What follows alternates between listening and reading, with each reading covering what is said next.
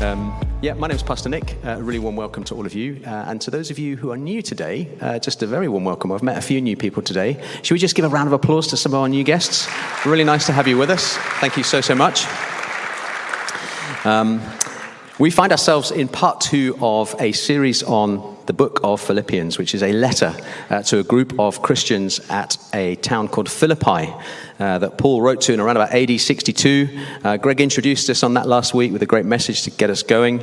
Um, and I want to start this morning by asking you to imagine a situation with me. Now, I'm hoping that this is something that doesn't happen, but it, we probably can't rule it out fully.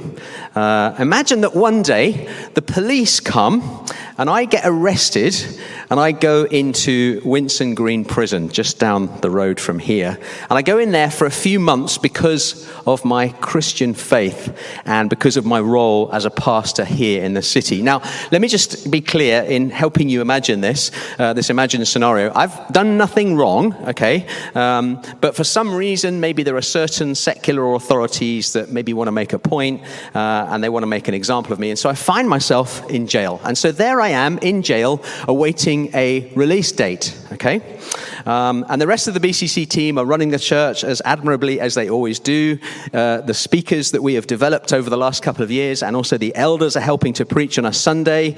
Uh, and I hope that you're all praying for me to be kind of comforted and strengthened in the Lord and to get out soon and that everything will be okay. I mean, I'm hoping that you'd pray that. And then after a few months, um, one of you gets in touch with my MP, Shabana Mahmood, and uh, you manage to arrange a visit to me in the prison. Okay? Uh, and then we have half an hour together, you know, through that kind of glass window window where you kind of pick up the, the phone and you have a chat through the window. Uh, and there's a few of you on the other side of the glass, and I'm on the inside and you're on the outside. And uh, you ask me if there's anything that will be helpful for me, anything at all that I would like BCC, uh, the church, to do for me. And then I say this in response to that, to that question. I say this make my joy complete. That's a pretty odd response, actually, isn't it? You're perhaps, perhaps you visited me in prison and you were hoping I might say books, uh, you know, maybe an extra blanket. Uh, my, my, prayer journal would be great. Chocolate is always welcome, you know, that kind of thing. Um, and so you, as visitors, might ask me in response, Oh, we weren't really necessarily thinking you might say that. How can we complete your joy? And in what way might it be lacking so far? And then I might reply this get along so well together and be so like Jesus that you shine like stars to the rest of the world. Uh, at the, and now, at the moment, you're not quite at that level, but I'd really love it if you tried your very, very best with Jesus' help to get there. That's what I would say in response. And that scenario that you've just imagined with me right there is the essence of Philippians chapter 2. That's it. That's the essence of what's going on here. Paul writes Philippians 2 to encourage the church at Philippi from his prison cell to argue and grumble a little bit less and to put others first a little bit more. That's what he's doing. And every pastor in the world wants to see their church getting along so well together that it shines Jesus brightly outwards to everyone in the world that's looking. That's what they want. That's what I want. That's what I hope for for BCC, that we are like a shining jewel in the city of Birmingham. Now, every parent wants their kids to get along, don't they? Uh, any parents in here, just raise your hand if you've one or two parents. I'm sure there's a few, few of you. Yeah, now you want your kids to get along, don't you? And, uh, uh, and also, if you put your hand up if you've ever had brothers and sisters, uh, you know, if you, any of you got brothers and sisters in the room, lots and lots of us have. Uh, I'm sure there will have been days where your mum or your dad took you to one side and said, Will you just get along? Have you ever had that? Come on, a few kind of guilty faces in the room. Uh, yes. And, and what they did was they just wanted you to stop arguing and fighting. Uh, so I was chatting through Philippians 2 last night with Chloe, and uh, she gave me her permission to share this story from, from her journey, which was when she was four and uh, her older sister Emma was five. And uh, they were due to go to a kind of a bit of a posh party in the village hall. Uh, and so they got their best party frocks on. It was like green dresses with white polka dots. And it was very important and very smart. And they were feeling very special and very excited. But unfortunately, there was a level of arguing and bickering that started in the house, as I understand understand the story. And then it carried on in the car and got worse. Um, I don't know if you've ever sat in, you know, when you've been small and you've sat in a car and you've not quite got on with the person next to you who's also small and you've kind of done that elbow thing. Have you ever done that? Where you're supposed to be sharing seats and you've gone like that. And then you know that the other person's felt it and then they've done it harder back to you. And then it gets like real pressure and you're like doing, you know, like elbow kind of pushing and, uh, and fighting in the back. And you're trying to do this when your parent is like looking ahead at the road and not focusing on you uh, and you're trying to get away with this sort of subtle fight that's going on.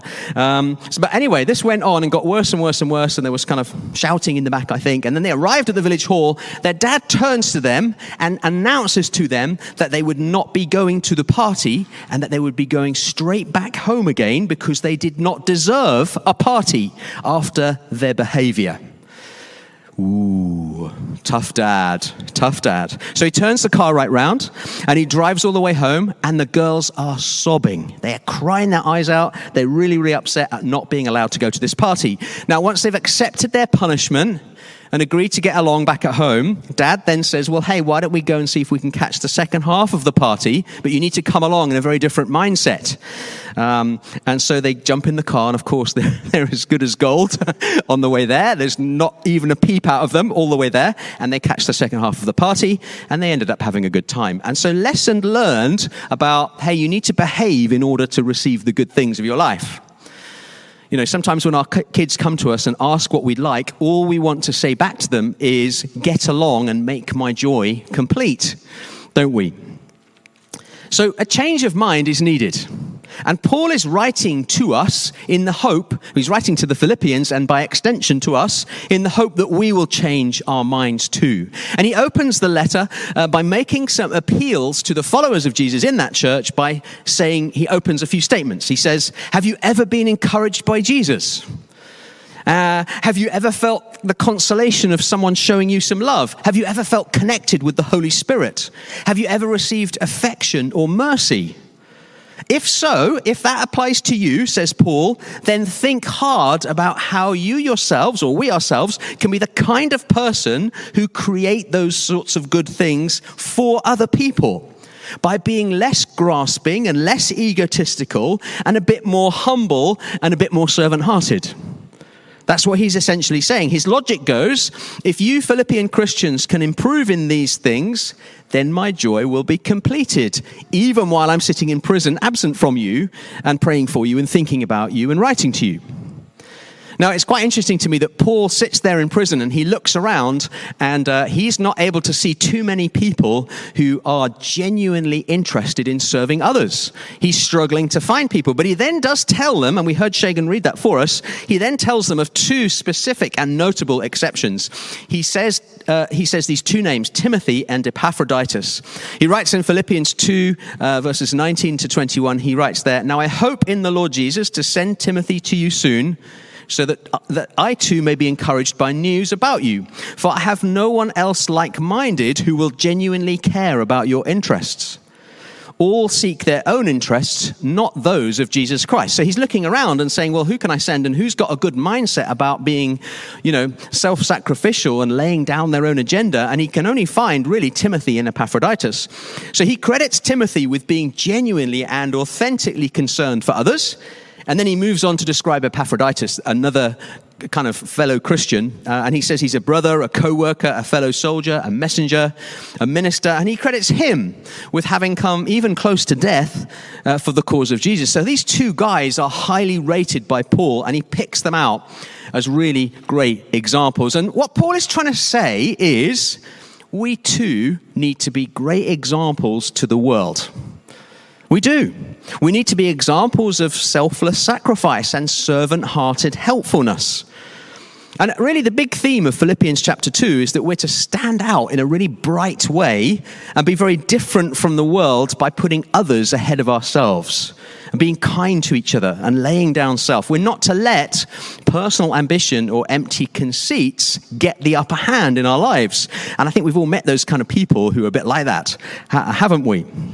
When the world notices us laying down self and favoring others, uh, it's very striking to them.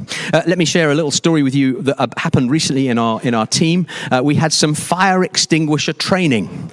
Uh, so a company came in and uh, they put the fire the different kinds of fire extinguishers you can use out on the terrace just out there. And uh, so there was powder, there was CO2, there was foam, of course there was water as well. And the guy gave us a talk on how you tackle different kinds of fire. And he had a basket and he had some cardboard and he put the cardboard in the basket and he set fire to it and then we put that out with the water. I had a go at putting that out. I didn't do it properly. It had to be done again by someone else on my team. So, you know, don't call me to rush to the fire. you know, I failed that one. Um, but then he also put some petrol in a little pool of water. And uh, who knows when, you know, if you put a match to petrol, it really goes up, doesn't it? But it's a tiny little bit of petrol in there. That went up and we, we kind of doused that in uh, CO2, I think it was, and it went out. It was uh, uh really, really good fun. And we had a, we had a good day doing this training uh, on this morning. After the training was finished, the guy delivering the training told Ian, our head of building operations, that he felt something unusual about our team. He felt that we seemed very together and very kind to each other and very supportive of each other, you know, because we were kind of giving each other rounds of applause when the fire went out and all that stuff. What was really noticeable to him was that we were a different kind of people. And it came across in a way that he found hard to explain. Now, uh, and apparently, he said that that's not true of all the organizations he goes and visits. Uh, he, you know, he's, some, some teams he goes and trains, they're not, apparently not as nice and not as kind and not as engaged or as interested as we were. And so that's a nice compliment for our team to receive. Um, but Jesus' followers everywhere should really be getting that, exactly that kind of attention from the world in all the right ways because we're shining brightly in that self, you know, laying down of self kind of a way. Do you, do you see the impact of that? Do you see how that makes a difference when you're when you're shining the light of Jesus in your world? The world looks at that and notices it. Uh, they really, really do. Now, unfortunately, what can sometimes happen is that the example we offer maybe isn't as good as it should be, uh, you know, and sometimes it's even worse than the world, and that's a real shame when that happens. So these thoughts are kind of all going round Paul's mind as he writes t- from his prison cell to the Christians uh, in Philippi. Now.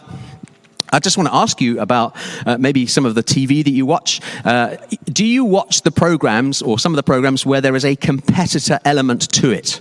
Uh, so, for instance, there are competitors that kind of combine to try and into a big bank of people who try and win a prize.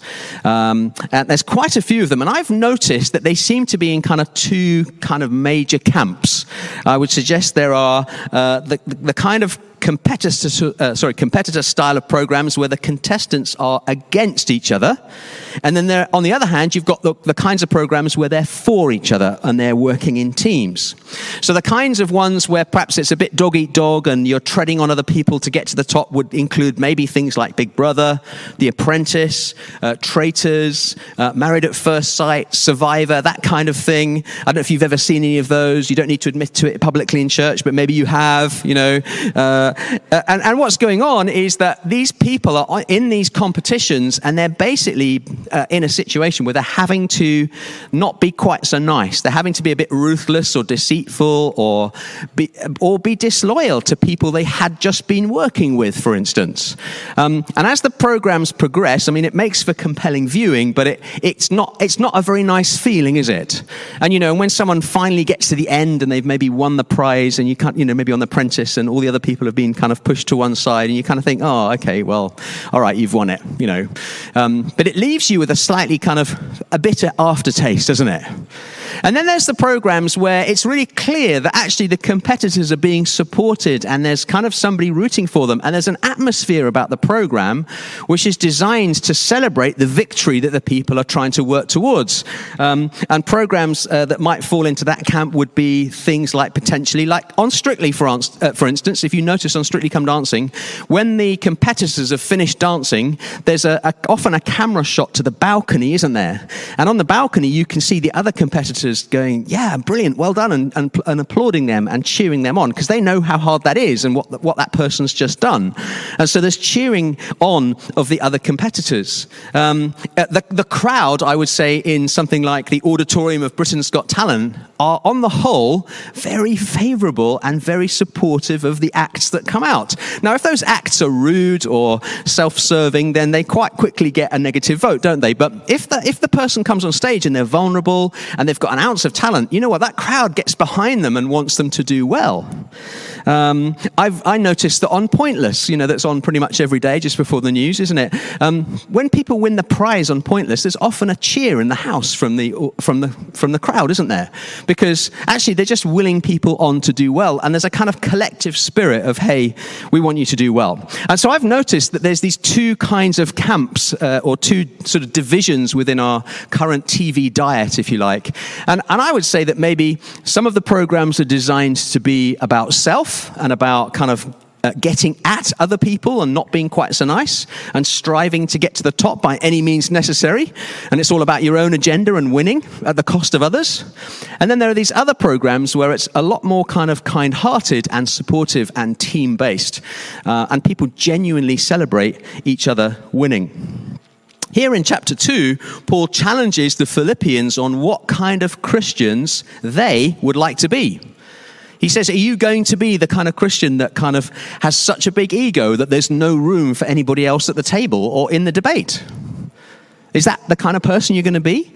Or are you going to be the kind of Christian that kind of lays down your agenda a little bit and favors the interests of others and creates a sense of unity and teamwork that is very appealing to be around? Um, I don't know if you've ever been to one of those street parties that they've had at different jubilees, but I kind of quite like it if a street party has a genuine atmosphere and you know that the neighbors all get on and they shut the road and they have a tea party and they all get along. That's incredibly appealing, isn't it? You know, it's nice to live in a street where that happens. And that's not the case for everybody, is it? A really key part of how Paul encourages the Philippians, and, and I've kind of danced around the kind of the big thing of Philippians so far, is that he then makes an appeal to Christ as the ultimate example of laying down self.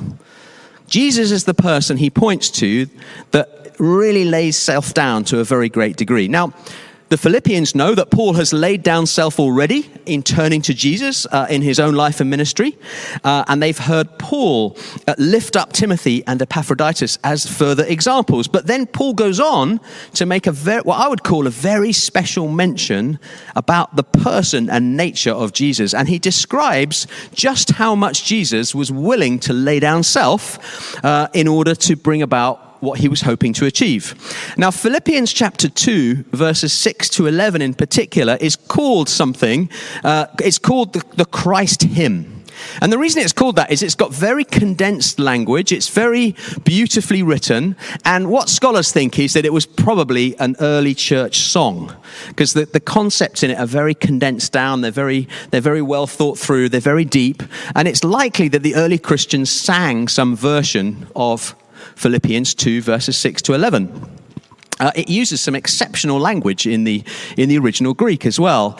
What Paul is saying in this little section is that the ultimate and the highest example of laying down self is Jesus, uh, our King and our Lord.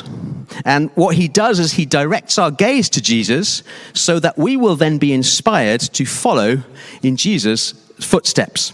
That's the aim of it. Uh, now, I've created a diagram for you, and uh, is going to pop that up on the screen. And if you want to get a copy of this for yourselves, uh, you can just scan the QR code and go to uh, bcc.life forward slash equip me. That would be fine. That, this is another PDF that you can download and have on your phone and pray through and think about. I'm just going to take a few moments just to talk you through what's going on uh, on this particular uh, diagram, because this diagram shows everything that is happening in Paul's description uh, of Jesus in Philippians chapter 2. So we'll start up, up on the top left there. And what we see is that, um, oh, I should just say as well, the white text gives you the description of the theology, if you like, or the, you know, the, the explanations. The yellow text is the bits of Philippians 2 that matches the theology, uh, just to give you the explanation there. So up on the top left there, Jesus is in glory before time. What that means is that, that Jesus has always existed. Jesus and the, the Father and the Holy Spirit are, uh, they, they pre exist human time. They've always been together, they've always been in community, and Jesus has been in glory before the creation of the world. That's what, that's what the Bible teaches, and that's what we, we believe. Uh, and so Jesus is there in glory before time. And what it says in verse 6 of Philippians 2 is that Jesus being in very nature God. That's an affirmation that Jesus is fully God, even though, as we'll see later in the diagram, he chooses to become human for a while. Uh, he decides to come down to earth, and we'll get into that in just a second. But he is fully divine, and he exists in time before time, human time starts. And that's very important. And uh, there are a number of heresies kicking around the world today where they don't believe that. You know, the Jehovah's Witnesses do not believe that Jesus was pre existed human time. They think he's a created being, and they're wrong about that. That's not what the Bible teaches. And they'll come and knock on your door and try and persuade you of their beliefs, and they're not right.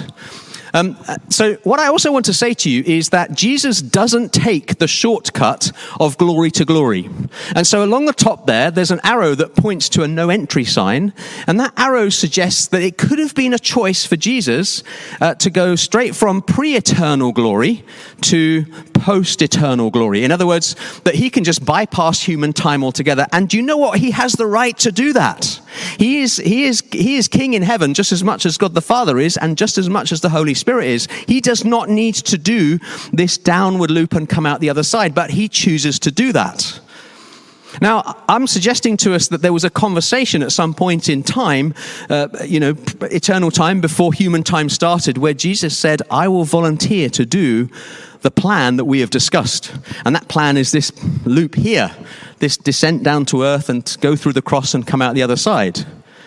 But I'm, I'm also interested and, and, and kind of fascinated by the idea that what Jesus has basically decided to do is to say, um, I, could, I could do this. I could leap from glory to glory. I could go from this point here over to that point over there.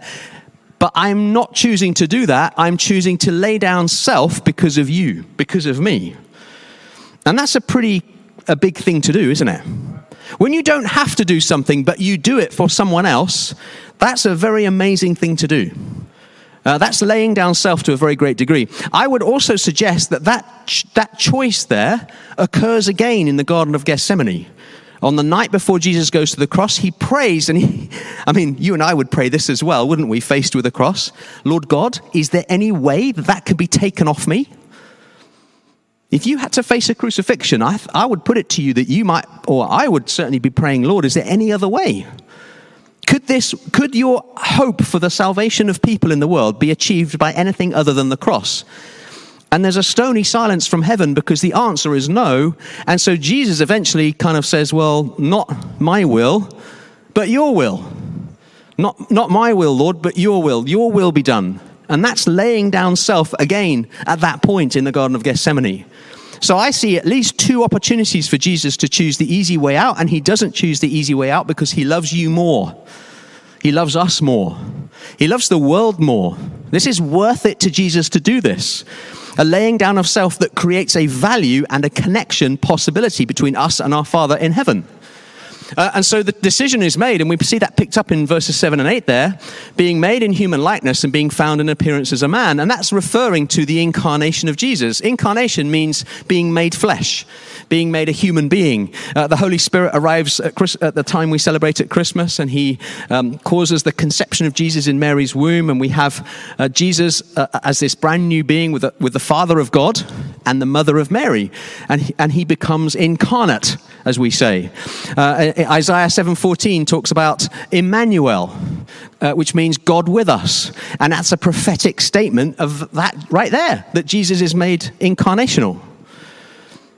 You know, Matthew picks that up, doesn't he, in his birth stories? He talks about Emmanuel as the fulfillment of a prophecy from Isaiah chapter 7, which is 750 years before Jesus comes along. And that makes you think that there must be a spirit author deciding these things in the minds of the writers as they happen, which is a whole other sermon. Um, then Jesus leads an earthly life for about 30 years. And then he gets to the point where he's called to ministry and he's baptized in the, in the River Jordan. Um, and that's where you get verse 7 of Philippians 2. Rather, he made himself nothing by taking the very nature of a servant. When you decide to serve, you put your stuff down and you say, your thing, you put your own things down and you say the other person's thing is more important. I can see that you have a need. And I'm going to put my agenda aside and I'm going to serve you instead. That's what's going on there. Rather, he made himself nothing. He emptied himself of all privilege and all status. And he allowed himself to take on the very nature of a servant. And then, of course, we get to the lowest of the low in Jesus' experience and in all human experience, which is the crucifixion on the cross. Jesus goes to the cross for us. The cross was designed by the Romans to be the most humiliating form of death possible. In fact, even they themselves gave up on it after a while because it, it damaged the minds and hearts of those who watched it. It was viciously awful. It was the, the most humiliating thing that humanity could come up with uh, to try and uh, despise and humiliate somebody. And, and the, the, the arrow there on the left represents the humiliation of Christ, what the theologians call the humiliation of Jesus. And, he, and humiliation means being brought lower. So Jesus goes through the cross, and that means being put to death by being hung on, hung on a cross with nails. But God allows that because he wants a sacrifice to be made. There's a logic to this which says that if there are injustices in the world, somebody somehow needs to take it into account that there's been an injustice, and that needs to be paid for. All the wrongs of the world don't just kind of sit there undealt with. They have to be paid for by a heavenly court of some kind. And we have copies of that in the world, don't we? We have human courts that go some way to trying to establish justice. And if something wrong's been done to you, you can go to court and the judge will hopefully rule in your favor and you'll get justice served against the person who committed the crime against you. The same is true of heaven. Heaven has a heavenly court system, and, and, it's presided over by the, Lord, by the Lord Jesus and by God and by the Holy Spirit, and they assess all the crimes of humanity. But because there are so many, and because we have no means of repaying that debt, and one parable describes it as being something like $6 billion worth of debt, there has to be a solution for that. And it has to be a perfect solution. And it has to be a human solution but it's not a solution that can be manufactured or created by people. And so what Jesus, what God does is he sends his own son. And his own son volunteers to be the perfect sacrifice on the cross to pay for all the things that you and I have ever done wrong. And so, if you step into following Jesus today, or if you're already a Jesus follower, you know that absolutely everything you've ever done wrong is paid for at this point here. It's paid for by the humility of somebody who decided that you were worth paying for. And he laid down his agenda, he laid down his right to jump from glory to glory, and he came for you. He came for you and I. That's an incredible truth. That's laying down self to a very, very great degree. And that's the, that's the core of what Philippians 2 tries to teach us. And then, of course, we get into the whole sequence of the fact that we know that crucifixion is not the end. When Jesus died on the cross, God came along with his power and raised him on the third day. And there is resurrection power and life making Jesus uh, alive again. And by being a follower of Jesus, you gain access to that resurrection power and life yourself. And that means that when you decide to follow Jesus, you have a lot more energy and power and the Spirit of God on the inside of you. And it also means that you go to join Jesus in eternity. Death is not the end for you. If you've decided to follow Jesus today, then death is not the end for you. You are going into the same destination that Jesus went. And that's exciting and very, very reassuring. And I'm going to offer an opportunity at the end for anyone here who doesn't know that reality in their lives to choose it because it's so, so important that you choose uh, to receive Jesus into your heart and life because he will take you with him to be in eternity up there. That's where you're going to go with him. What also then happens with Jesus is that he then sits at right, God's right hand. And can you see Philippians 2, verse 9 there? Therefore, God exalted him to the highest place and gave him the name that is above every name. And then we get into Jesus returns again, and Jesus reigns in the future, and Jesus is in eternal glory forever.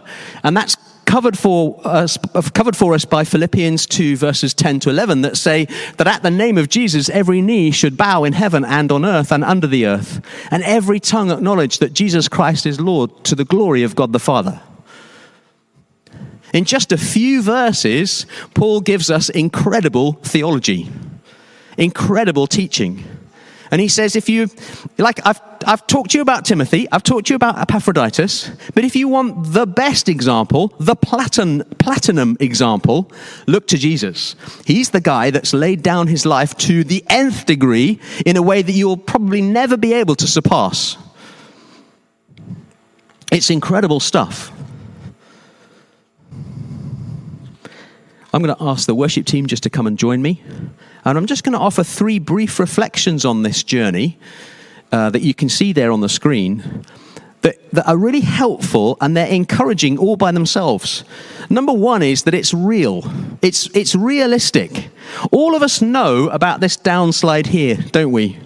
We all know what it feels like to feel humiliated. We all know what it feels like to go through a setback. We all know what it feels like to go through a rough patch in our lives. And what Jesus does by coming on this path and being willing to be humiliated is he says, I identify with you. You are not alone in those feelings that you're having. I am with you in the downfall because I've been through a downfall too, so I know what it's like. You are not by yourself. And if you're sitting here this morning and you feel like you're coming down uh, into a bit of a pit, Jesus would say, I identify with you and you're not by yourself. And of course, that's real to life, isn't it? We all know this you know, the, you know, people who criticize the Bible and criticize Christians say, "Oh, you just believe airy fairy rubbish." Well, I beg to differ. That's pretty hardline reality right there, isn't it? Don't you think? Now, the second thing I want to say to you is if that's well, actually, I also just want to add one more thing. If Jesus didn't have the perfect and trouble-free path, and he was perfect, then you and I aren't going to either, are we? And that's realism right there too, isn't it?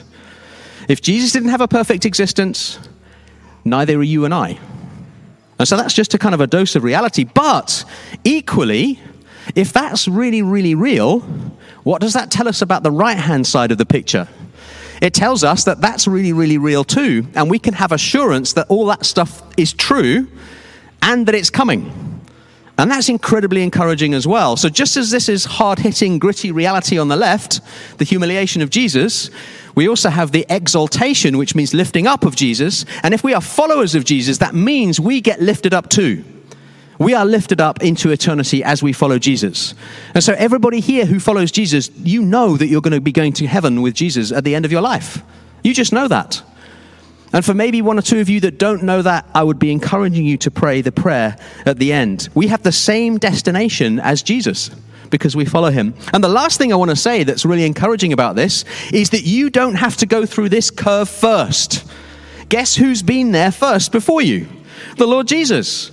The Lord Jesus has stepped this path already for you. You do not have to do this for the first time. You're not having to be the pioneer of this. Jesus is the pioneer of this, and he asks you to guess what? Follow him. And when you follow him, you will find that you can navigate the down and come up the other side, and you will be fine. Your soul will be intact. That's really, really important to hear this morning. Would you all stand with me, BCC? We're going to get ready to worship in just a moment. But before we do that, I'm just going to give folk in the room an opportunity to pray to receive Jesus because it's so, so important that we do. Jesus gives us such a great example to follow.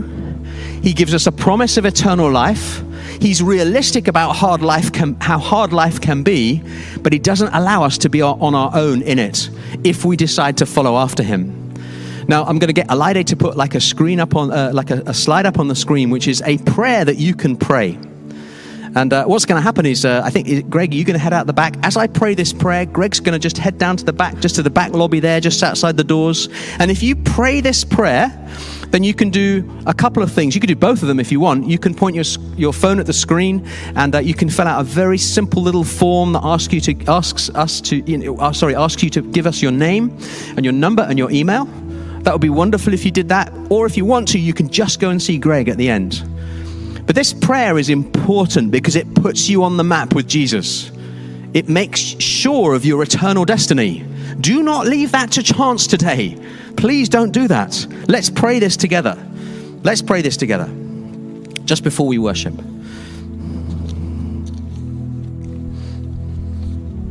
Lord Jesus, I'm so sorry for everything that I have got wrong. Please forgive me for being separated from you and from other people. I believe that you died on the cross to take away my sins, that you rose again on the third day, and that you are alive and with me now. I receive you now into my life as Lord. Please lead me and help me to live for you from now on. Thank you for your gift of eternal life now and forever. Amen. And if you prayed that prayer, we're not going to ask you to come down the front or to even to raise your hand, but I would say to you, just pop out the back quietly during the worship and go and have a word with Greg because we've got some stuff for you. We would like to bless you and pray with you. You've made if you if you made that decision today, that is the most important decision you can make for your life. Unquestionably, more important than who you can marry, more important than your job, more important than the legacy you give your kids. Literally, it's the most important decision that there is in the kingdom of heaven. Do I follow Jesus or not?